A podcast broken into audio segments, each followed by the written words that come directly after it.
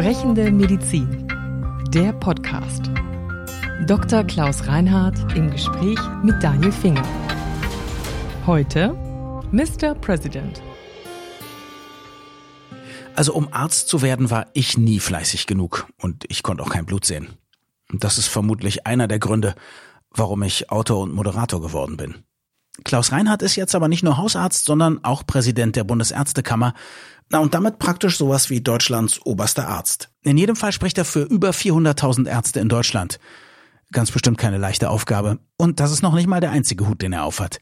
In dieser Folge unseres Podcasts möchte ich darum wissen, wie und warum ist Klaus Reinhardt eigentlich Arzt geworden und dann auch noch Präsident? Und wie schafft er es eigentlich, seinen ganzen Aufgaben gerecht zu werden? Wie war das, als Kind von zwei Ärzten aufzuwachsen? Interessant, weil es immer interessante Geschichten gab. Damals gab es ja noch keine Datenschutzgrundverordnung und das war noch nicht ganz so wichtig, äh, dass wir nichts wissen durften.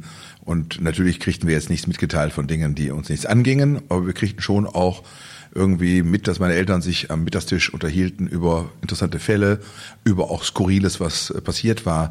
Und das war sehr interessant, Aha. anregend. Wie und wo haben Ihre Eltern dann praktiziert?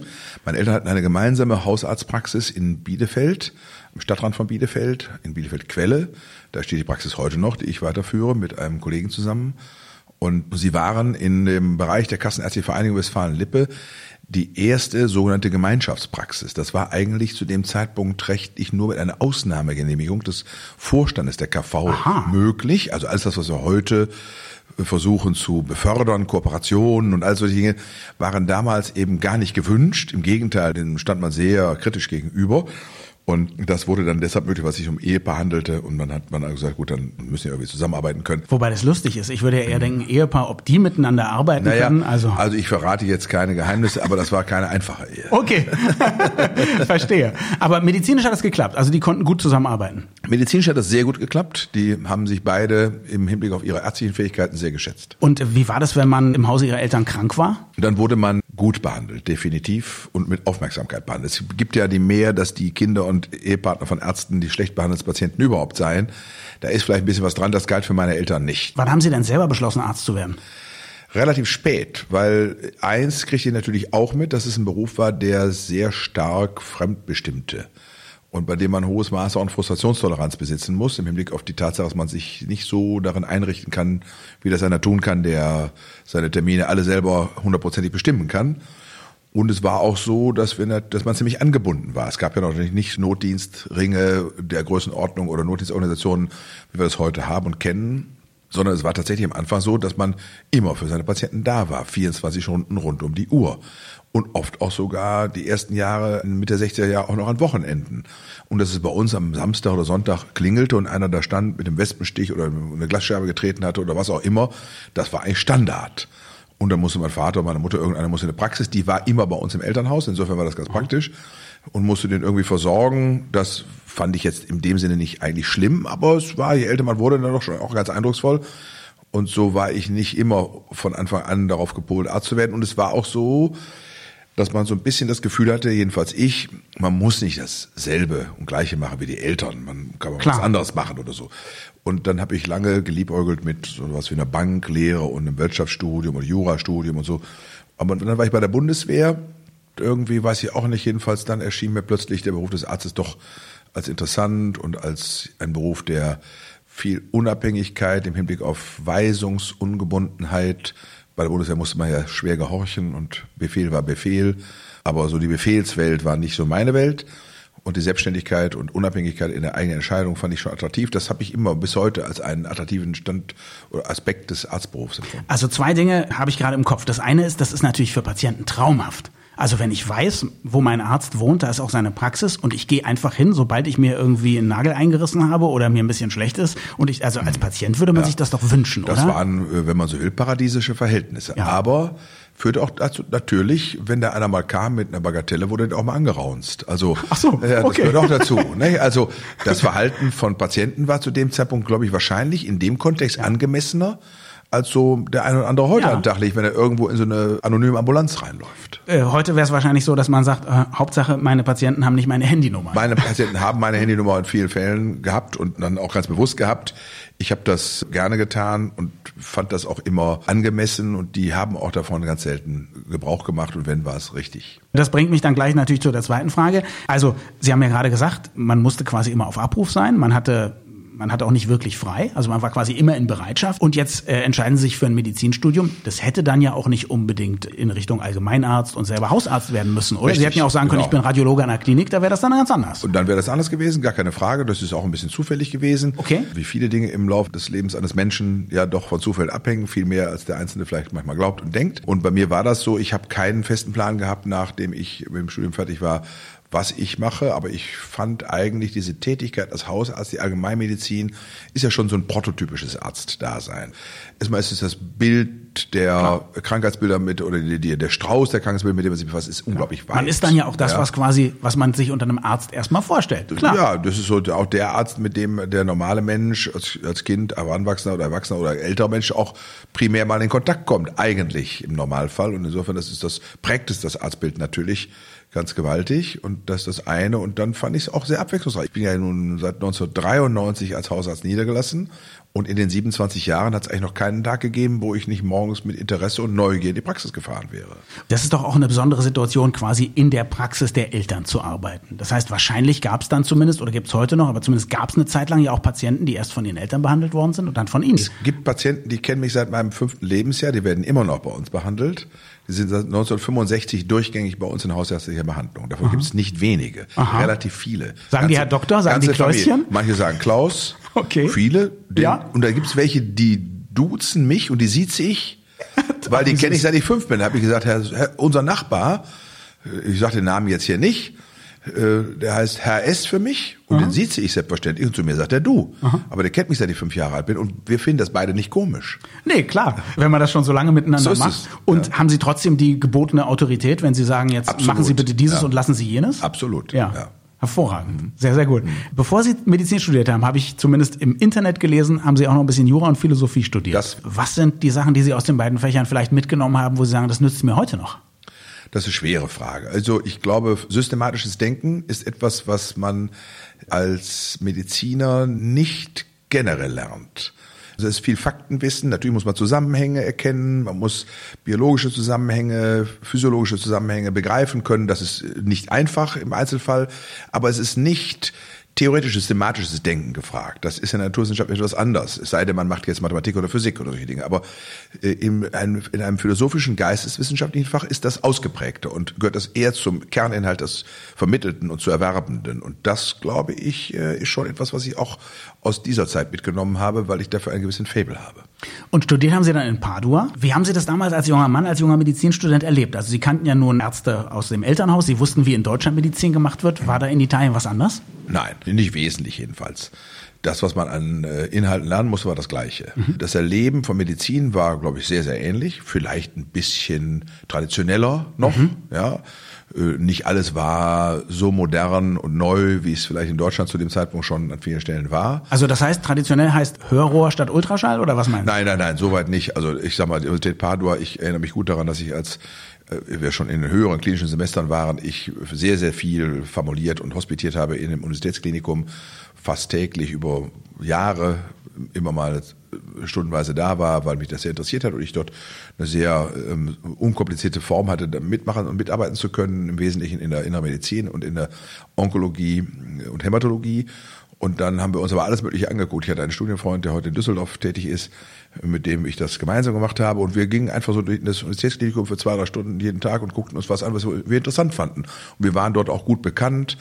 Ähm, das läuft in Italien so, wenn man also sympathisch ist und irgendwie sich vernünftig einfügt, dann, dann wird man ja. gut äh, assimiliert oder gut, gut aufgenommen. Und so ging uns das. Und wir gingen also zum Beispiel damals mit den Radiologen, die in Italien die Sonographie machten. Das machten also nicht die Kardiologen oder Internisten. Und da wurde also das äh, damals gerade die ersten transösophagalen Ultraschalluntersuchungen des Herzens vorgenommen. Das war im Jahr 1985. Also die waren da absolut avantgarde. Das war also Aha. definitiv nicht so.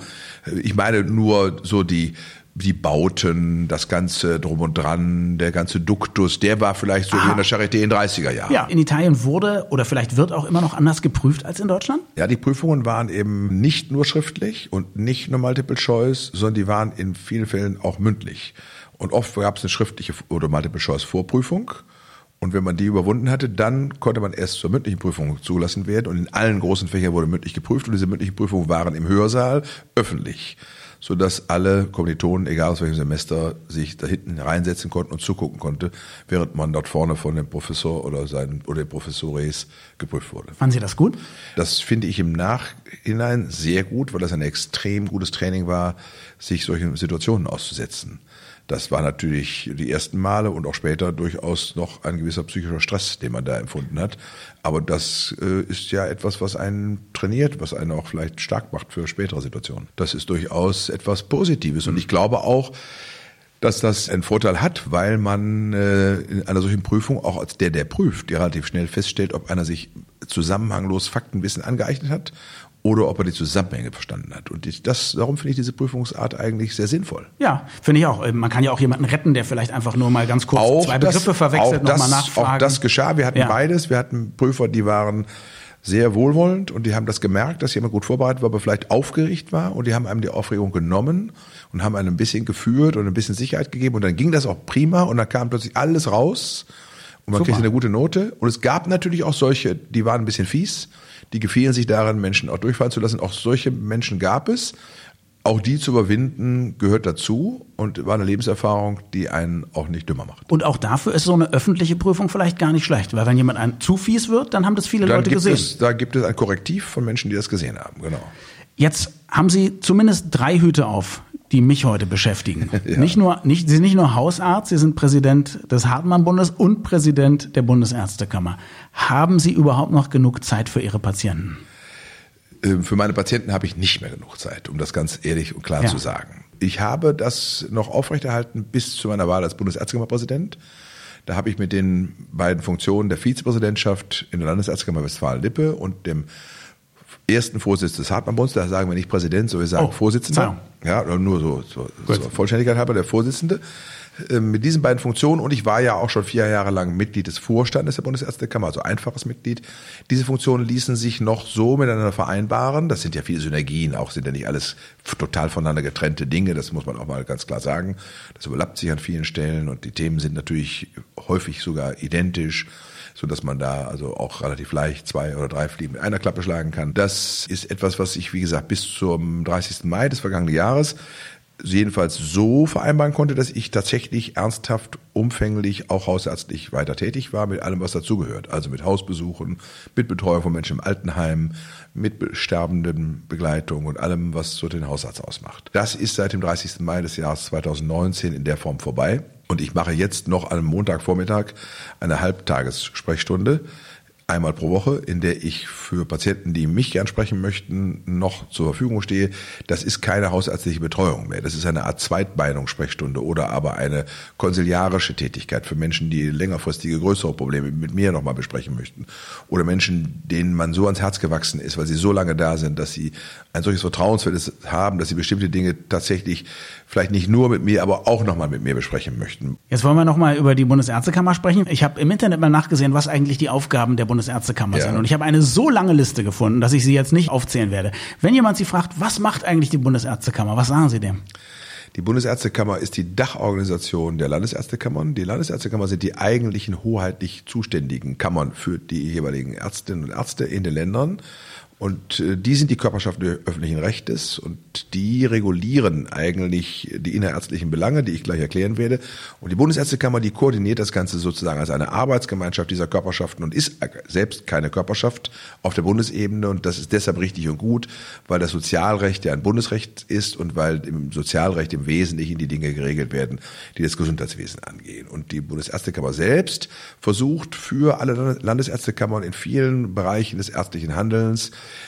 Musterordnungen zu erarbeiten. Das geht um die Musterweiterbildungsordnung, die Musterberufsordnung als Beispiel, die Musterfortbildungsordnung. Das sind alles Dinge, die in unserem Beruf äh, verpflichtend sind. Die Weiterbildung muss vernünftig organisiert sein, damit jemand nach seiner Probation auch eine vernünftige Facharzt erwerben kann.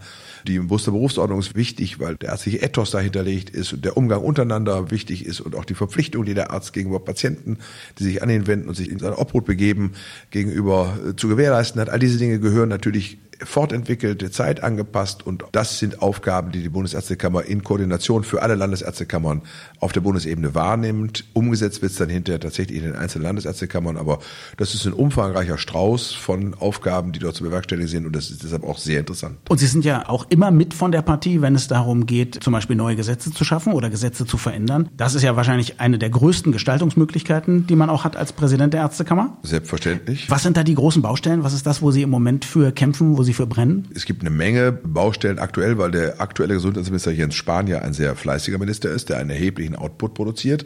21 Gesetze in 21 Monaten, also alle vier Wochen kommt ein neuer Gesetzesentwurf. Das hält uns sehr in Atem. Denn diese Gesetzesentwürfe, die dann kommen, werden uns vorgelegt. Wir sollen dazu Stellung nehmen, wir sollen sie qualifiziert bewerten, wir sollen Veränderungsvorschläge machen, wir sollen natürlich auch zustimmen, da wo wir es für zustimmungsfähig halten. Dann gibt es Anhörungen auf der Verbändeebene, schließlich parlamentarische Anhörungen, in denen man diese Stellungnahmen dann nochmal mündlich erläutert und für Rückfragen zur Verfügung steht. Das sind die Momente, wo man natürlich an der Gesetzgebung mitwirkt und unter Umständen auch darauf einwirkt. Das ist eine der ganz großen äh, Themen, aber das, da ist das Themenspektrum vorgegeben durch die Gesetze, die das Ministerium produziert und davon haben wir natürlich derlei viele gehabt. Von, ich sag mal, Widerspruchslösung in der Organtransplantation bis jetzt zur Notfallreform, Terminservicegesetz und so weiter und so fort. Da fallen mir noch, wenn ich ein bisschen nachdenke, eine ganze Menge andere ein, zu denen wir uns allen geäußert und haben und äh, Stellung bezogen haben. Und wenn Sie mich danach fragen, was ist sozusagen mein persönliches Langfristthema, was mich mhm. bewegt, dann ist ein Langfristthema, was mich bewegt, tatsächlich die Beobachtung der zunehmenden Kommerzialisierung im Bereich der medizinischen Versorgung. Und da unterscheide ich zwischen Kommerzialisierung und Ökonomisierung. Wir haben uns lange schwer getan, als Ärzteschaft die Wirksamkeit und Notwendigkeit der Berücksichtigung ökonomischer Regeln anzuerkennen. Und das ist aber angemessen, dass man die anerkennt, mhm. weil man kann nicht ohne Ökonomie handeln. Gib uns mal ein Beispiel. Als Beispiel, ich kann nicht in einem Krankenhaus oder einer Arztpraxis mit Ressourcen aßen. Das geht nicht. Ich muss schon zusehen, dass ich eloquent und effizient die Ressourcen, die da sind, Personalressourcen wie andere Ressourcen einsetze. Und dass ich darüber nachdenke, wie ich das tue. Und dass ich unter Umständen mein Handeln und Tun auch daran ein bisschen orientiere. Natürlich im Wesentlichen primär erstmal an dem, was Menschen die erkrankt sind, brauchen. Aber dass ich das nicht im luftleeren Raum tue, sondern auf der Basis Klar. einer wirtschaftlichen, rationalen Überlegung. Ja. Das tue ich, tut jeder Mensch, der einen Haushalt hat. Klar. Jeder einzelne Mensch muss es tun. Ne? Das ist etwas, ist eine Erwartungshaltung, die an, an uns gestellt wird, die ist gerechtfertigt. Und das ist vorübergehend auch mal ein bisschen aus dem Blick geraten. Ne? Die haben einfach gehandelt und gesagt, das ist jetzt medizinisch wichtig und, und der Rest ist egal. Okay. Diese Auffassung vertrete ich nicht. Aber insofern ist die Ökonomisierung als solche kein Widerspruch zu denkbar gutem ärztlichen Handeln. Anders ist es, wenn es sich um die sogenannte Kommerzialisierung oder Industrialisierung handelt. Da geht es darum, dass sich Fremdkapital im Gesundheitswesen breit macht, was aus einem ja doch relativ geregelten und regulierten Markt der gesetzlichen Versicherungen versucht, möglichst viel Rendite abzuschöpfen, die nicht wie auch immer wieder reinvestiert wird in Strukturen oder den dort Tätigen tatsächlich zugutekommt, sondern die abgesaugt werden von den Investoren, die unter Umständen nicht immer in Deutschland sein müssen. Eine solche Entwicklung führt dazu, dass Entscheidungen, die im Gesundheitswesen getroffen werden und das Behandlungsqualität im Einzelfall davon nicht unberührt bleibt. Weil Renditeentwartung eines Fremdinvestors wirkt sich aus auf eine Struktur. Diese Auswirkungen, die sich an dieser Stelle dann bemerkbar machen werden oder schon tun, die sind, glaube ich, nicht zuträglich für ein vertrauensvolles Arzt-Patienten-Verhältnis, was individuell ist. Stimme ich zu. Wo würden Sie ja. sagen, passiert das heute schon? Wo? Das passiert heute schon als Beispiel in der Zahnheilkunde, in der operierenden Augenheilkunde, in der Labormedizin, in der Radiologie, in, sagen wir mal so, all denen äh, Bereichen, in denen ein hoher Anteil an Investivkosten besteht. Erstens. Zweitens, in denen ein hoher Technisierungsgrad vorhanden ist. Drittens, in dem durch Skalierungseffekte bei hohem Technisierungsgrad tatsächlich durch angestellte Ärzte und Ärzte ein relativ äh, ertragreicher Mehrwert zu schöpfen ist. So, das sind so die Elemente, in denen man das im Wesentlichen beobachten kann. Kommerzialisierung heißt, dass ich Konglomerate habe von einer Einrichtung. Ich habe zum Beispiel ein MVZ, das geht von Flensburg bis nach Freiburg. Und das hat 158 Zahnärzte an einem, an einem Band die alle nach einem Guss handeln müssen. Mhm. Wo denen gesagt wird, bei bestimmter Form von Zahnersatz gibt's bei uns nur das. Okay, Oder das also verkauft ihr jetzt. Den Handlungsspielraum der Ärzte, die, die den, behandeln, den Handlungsspielraum beeinflusst und die sozusagen davon wegführen, eine individuelle Entscheidung zwischen Arzt und Patient herbeizuführen, die jedes Mal total individuell ist, weil sie ist abhängig von der Situation des Patienten, die nach Lebensalter Allgemeinbefinden, anderen Fragestellungen, die ihn betreffen, von denen ist sie abhängig. Die kann darum so rum oder so rum gefällt werden. Es gibt nicht immer nur richtig oder falsch in der Medizin. Ich hatte neulich den Besuch eines Patienten, den kenne ich auch schon ganz lange, ist Ende 80. Der kam mit einer großen Bauchnabelhernie schon vor einem Jahr etwa mal zu mir und wir hatten festgestellt, naja, er ist sehr rüstig, total fit, macht viel Sport, störte ihn eigentlich nicht wesentlich, so dass wir gesagt haben, das muss nicht operiert werden. Und er war jetzt vor einigen Wochen wieder bei mir und stellte fest, hm, ist größer geworden und das war auch objektiv so und diese Frage stellt sich neu. Muss operiert werden, ja oder nein? Weil das, das Risiko, dass es noch weiter aufgeht und dann tatsächlich echte Probleme entstehen, einfach da ist, weil die, das Risiko der Inkarzeration, also des Einklemmens von Darminhalt in diesem Bauchdeckenbruch äh, größer geworden ist und weil er, wie gesagt, auch gerne noch physisch aktiv ist und Sport macht, sind alles Aspekte, da würde man sagen, na ja, das würde man vielleicht dann doch machen. Da er nun schon mit, ich glaube jetzt 87 noch so fit ist, würde man sagen, der hat große, statistisch große Wahrscheinlichkeit, dass er auch noch zehn Jahre ziemlich fit lebt. Ne, das ist ja gar nicht ungewöhnlich Klar. heute. Also da würde man von all diesem Hintergrund würde man diese Entscheidung vielleicht jetzt nochmal wieder revidieren und anders bewerten. Und so ist jede Entscheidung, die zwischen Arzt und Patient gefällt werden, eine total individuelle. Und sie muss so bleiben. Und das ist Inhalt von Medizin. Das ist prototypische Medizin. Medizin ist nicht Abhaken von Checklisten. Und ist es eben auch nicht, und darum geht es, der Versuch, den möglichst Maximalerlös zu produzieren. Und wenn ein wenn fremdes Kapital, was herrenlos ist in Anführungszeichen, in solche Strukturen investiert und dann trotzdem die dort tätigen Manager, die natürlich äh, nicht herrenlos sind, aber die einen ganz anderen Blickwinkel auf das Thema haben, dafür sorgen, dass große Einheiten dann alle stringent nach einem Guss möglichst so handeln, dass die Leistungen so produziert werden, dass man all diese individuellen Aspekte nicht berücksichtigt, sondern im Wesentlichen darauf hinarbeitet, den möglichst Maximalerlös, die Maximalrendite aus den Einrichtungen herauszuarbeiten, dann verändert sich ärztliches Verhalten unter dem Druck und dann verändert sich auch das Arzt-Patienten-Verhältnis und dann verändert sich die Kultur des Gesundheitswesens. Und dann hätte ich sofort Angst, dass natürlich am falschen Ende gespart wird, einfach um mehr Rendite zu erzählen. Und das ist weder für die Ärzte noch für die Patienten irgendwie gut. Klar. So, ja. Freut sich der Bundesgesundheitsminister, wenn Sie anrufen? Das weiß ich nicht, müssen Sie den fragen. Kriegen Sie ihn sofort an den Apparat? Ja, kriege ich. Das ja? Das ja. Okay. Ja. Und sind Sie zum Beispiel in diesem letzten Punkt, über den wir jetzt gesprochen haben, ja. mit dem einer Meinung oder haben Sie da Differenzen? Äh, Differenzen eigentlich nicht. Ich glaube, dass er mir durchaus zustimmen würde. Ich glaube, dass er in der Bewertung der Gefahr, die daraus entstehen würde, etwas gelassener ist als ich, nicht ganz so sorgenvoll. Äh, vielleicht ist er dazugelassen tatsächlich an der Stelle. Einmal, weil er auch ein bisschen der Vorstellung lebt, naja, der einzelne Arzt hat ja auch einen Gewinnerwartungshorizont und auch ein Gewinnstreben. Das motiviert ihn, da hat er recht an der Stelle, ja. Jedenfalls, wenn er wirtschaftlich selbstständig ist, der Arzt. Aber nichtsdestotrotz ist es so, dass der Einzelarzt in seiner Praxis oder in der Gemeinschaftspraxis mit zwei, drei, vier Ärzten, wie auch immer, natürlich nicht nur das Gewinnstreben im Auge hat, sondern auch den Patienten vor sich und er ist nur sich und seinem Gewissen und dem Patienten gegenüber verantwortlich. Das ist ein etwas anderes Setting als der des großen Agglomerates, das ich eben beschrieben habe. Und äh, das unterschätzt er, glaube ich, dass diese Bremswirkung, die darin besteht, auch ihre Wirkung auf die kulturelle Art und Weise der äh, gesundheitlichen Versorgung oder Versorgung im Krankheitsfall besitzt. Da sind wir durchaus etwas unterschiedlicher Auffassung in der Bewertung der, der Entwicklung, aber das ist kein echter Dissens im Sinne von, dass wir total andere Vorstellungen hätten. Eine Aufgabe der Bundesärztekammer, von der ich gelesen habe, fasziniert mich besonders, nämlich die Pflege des Zusammengehörigkeitsgefühls aller in Deutschland tätigen Ärzte. Meine Herren, habe ich gedacht, wie machen Sie das denn? Ja, das ist die größte Herausforderung. Nein, Spaß beiseite. Das ist ein sehr heterogener Beruf. Der ähm, Radiologe ist ein ganz anderer Typus als ein Psychiater und der Kinderarzt ein ganz anderer als der Kardiochirurg. Das sind ganz andere Charaktere, sage ich mal so, vom Klischee her, die dort tätig sind. Und insofern ist das äh, sui generis schon schwer, die alle unter einen Hut zu bringen. Und trotzdem gibt es natürlich eine ganze Reihe von alle Ärzte verbindende Elemente. Das ist das Genfer Gelöbnis oder das, was aus dem Hippokratischen Eid entstanden ist, die Verpflichtung, die wir, glaube ich, alle empfinden. Auch der Versuch, jeder auf seinem Platz und jeder in seinem Fach, das Bestmögliche zu leisten im Bereich der Versorgung und Behandlung von Menschen, die erkrankt sind. Auch der Versuch, glaube ich, seinen Beruf empathisch auszuüben, sind schon Dinge, die äh, Ärzte verbinden, jedenfalls in der absoluten Mehrzahl der Fälle. Und ich glaube, dass es dann Aufgabe eines Bundesärztekammerpräsidenten ist, auf diese Dinge hinzuweisen und dann auch dafür zu sorgen, im Sinne einer klugen Moderation, dass die unterschiedlichen Arztgruppen, die natürlich immer wieder auch mal divergierende Interessen haben, dann am Schluss sich auf diese Dinge dann doch verständigen und auch versammeln können.